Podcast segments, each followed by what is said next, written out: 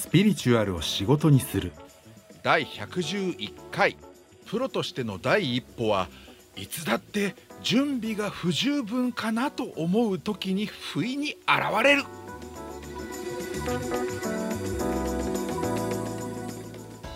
今回からは新進気鋭のスピリチュアルヒーラーサラさんをゲストにお迎えして、もともとはスピリチュアルなことやカウンセリング、心理的なことに興味があるだけだったというサラさんが、プロのヒーラーとしての第一歩を歩み、そして第二歩目以降をどのように歩み進めていったのかについてガンガン深掘りしていきたいと思います。だいいっかいめとなる今日はまさに第一歩目、これまでプロじゃないどころかいわばアマチュアとして素人として勉強してるだけです、いやいやまだまだ私なんてという状態から、果たしてどのようにプロですになったのかについて迫りたいと思います。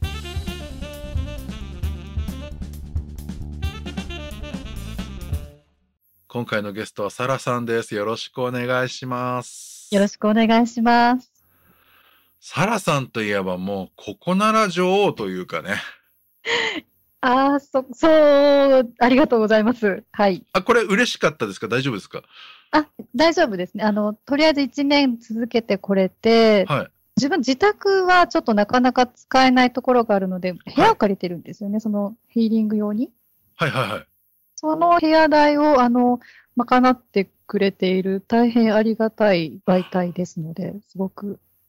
ありがたいなと思ってますね。スタートはここならだった。でも、なんか同時並行で自分用のサイトかなんかと走らせてたんですか？あ、えっとですね、えー、っと、ここならを始める半年ぐらい前に、ベルガマのイベントセッションに出させていただいたのがスタートです。おっと、なんと、超感覚寺子やベルガマのイベントがデビュー。はい、はい、あれがデビューでしたね。はい、印象深いじゃないですか。はい、すごく印象深かったです。えいって決めてやったのがあれです。うん、どうでした？そのえいって決めるまでのそのハードルっていうのは何かありましたか？やっぱりそのお客様に提供していいどうかっていうのがやっぱり自分の中では大きい。うんうん、なのでそのやっぱり周りにもすごくベテランの方がたくさんいらっしゃったので、はい、どこまで行ったらこう自分はこうお客様に提供できる立場になれるのかっていうのをやっぱり持っていて、うん、でまだまだだっていうふうには思ってたんですけども、たまたまそのイベントが開かれるときにその出てみませんかって声をかけていただいたことがきっかけで、それはチャンスだなって思ったんですよね。でまずこ、うん、声をかけていただけたっていうのもすごい光栄だなって思って、うんうん、声をかけていただけたってことはある程度あの大丈夫って思われてるから声をかけてくれたんだろうっていうふうに私は判断してます。そういうことです。うんね、それをチャンスだなと思えるっていうのもまたあれですもんね。人によっては、え、でも私なんかつって、あの、結局そのまま変わらない方を選んじゃうっていうのもありますもんね。そうですね。でも、あの、その時は、あの、本当にまあ嬉しかった。声かけていただけたのがもう嬉しかった、うん、気持ちが強かったし、ここでやんなかったら多分勇気が出ないなっても、ともちょっと思ったんですよね。素晴らしい。うん、はい、ちょっとあの、出させていただいて、で、その時は私はそのサイトとかを自分で持っていなかったんですけど、ええベルガマの方で、あの、宣伝とかもしていただけて、はい、あの、自分のその情報とかをこのお伝えするだけで、チャンスをいただけたので、そ、そこにもう本当に全くの、うん、まるっきり乗らせていただいたっていう形で、お世話になりましたね。じゃあ、ベルガマのそういうイベントセッションの、まあ、窓口であるとか、その他の人のね、サイト制作者等々の協力もあって、それに乗っけてもらうような形だって今おっしゃってはいるけれども、はい、結局自分で決断したことによってゼロからいちへっていうところがね、生まれたんですよね。そうですね。そういう面も確かにあります。うん。あの、掛け算とかの働きかけも全部そうなんだけど、はい、ゼロって何をかけてもゼロじゃないですか。そうですよね。はい。どんだけ誰かが何かを掛け算しようとしても、実際にその計算式が成り立っても答えゼロなんですよ。はい。それどうしようもないんですよね。確かにそうですね。やっていないのとやってるのではもうだいぶ違うっていうのはありますね。あのね、いちどころか れいてんいち でいいんだ。ゼロじゃなければ掛け算が効くんだ。そうそうですね。ゼロはもう何をやってもゼロになっちゃう。本当に何やってもゼロになっちゃうからね、ゼロのままだとね。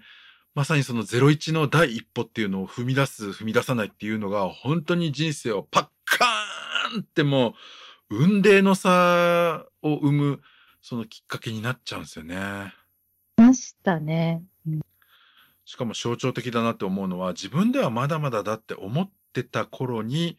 声をかけてもらった時に、まあいろいろ迷う部分もあったかもしれないし、うーんっていうような不安もありながら、えいやって勇気を出して踏み出してみるっていう。これ多分、ね、そうですね。どんな人もそうなんですよ、多分。そうですよね。ほぼ全員そう。はい、あの、ヒーリングの仕事だけじゃなくて多分何でもそうですよね。ナレーターでもそうだし、一般の飲食店かなんかでお会計やってみるかみたいなのも全部そうで、やってない人がずっとゼロのまんまでいると、もう本当に、やっぱりそのうち声もかかんなくなっちゃうでしょ、そのタイミング逃すと。そうなんですよね。それもちょっともしかしたら心の中ではあったかもしれない。なんか、せっかく声をかけたのに、やらなかったとしたら、そうなんですねって言って、もうその人はもう、あ、じゃあ別の人に声かけたりとか、うん、あ、やりたくないんだなと思って、もうちょっと、もしかしたら引いちゃうかもしれないっていうのもちょっと確かにありました。そう。あの、これはあの、意地悪するわけじゃなくて、あの、飲み会とか遊びに誘うのと一緒で、なんか、誘う側もさ、にかいさんかいって誘ってさ、相変わらず断られるとやっぱりだんだん凹むっていうかなんか、断られるために誘いたくないじゃん、誰だって。そうですよね。うん。うん、だから本当に嫌だったらごめんねって、あとその断らせるのも申し訳ないみたいなのもあるじゃないですか、誘う側としては。そうですね。うん、うん。そのいろんな要素が絡まって、結果誘わなくなるんですよ、結局。うん、そうですね。ちょっとなんか、ね、声かけるのもなんか悪いしな、みたいなね、ことになっちゃったりとかすると。そうそうそうそう。うん、それになっちゃうと、もはや、もうですよね。自力で行くしかないんですよね。でもね、その状態の人がね、他人から誘われて断ってるのに、自力 ひゃくパーセント で一歩目踏み出すかっつったらなかなかですよね。そう思いますね。だからそういう意味では本当になんか、助けの一声をかけていただけたのかな。しかもそのね、まだ早いんじゃないかとか、時期尚早なんじゃないかって思うような時期の、え、今っていう時。なんか子供の妊娠と似てますよね。あの。一番タイミング悪い時に来るんですよね。大体。ああ、確かに。え、今って思うんだけど、じゃあ下ろしちゃうかよって言った時、次いつあるのかなってなると、どんなにタイミング悪かろうが、お金がなかろうが、時間がなかろうが、人手が足りなかろうが、もう産むしかねっつってね。うんうんうん、そうですね。で結局、どこの親も、そういう、なんか、どったんばったんの中で子育てやってるのが当たり前だから。それ、あの、妊娠の知らせを聞いた瞬間は知らないっていうかね、あの、もしくは知識で知っててもなんか実感が湧かないからなんか、ふわっとしちゃうんですよね。そう、そう、そうですね。でも本当にもう、あの、一旦もう事実を認識して、腹くくっちゃったらもうそこに向かっても走るのみみたいな状態になりますからね。ね、時間経ったらもうお腹大きくなってきちゃうしね。そうそうそう。そして月が満ちたら生まれちゃうしね。本当にそうなんですよ。まああの、胎児と違って、その赤ちゃんと違って、仕事って別にその何ヶ月経ったら出てきちゃうっていうのが、まあある意味ないじゃないんだけど、ないからこそ逆にあの、なんか自分の方から行かないと一生一歩目がないんですよね。そうですね。だから、あの時声をかけていただけなかったら自分はどのタイミングで言ってたんだろうな。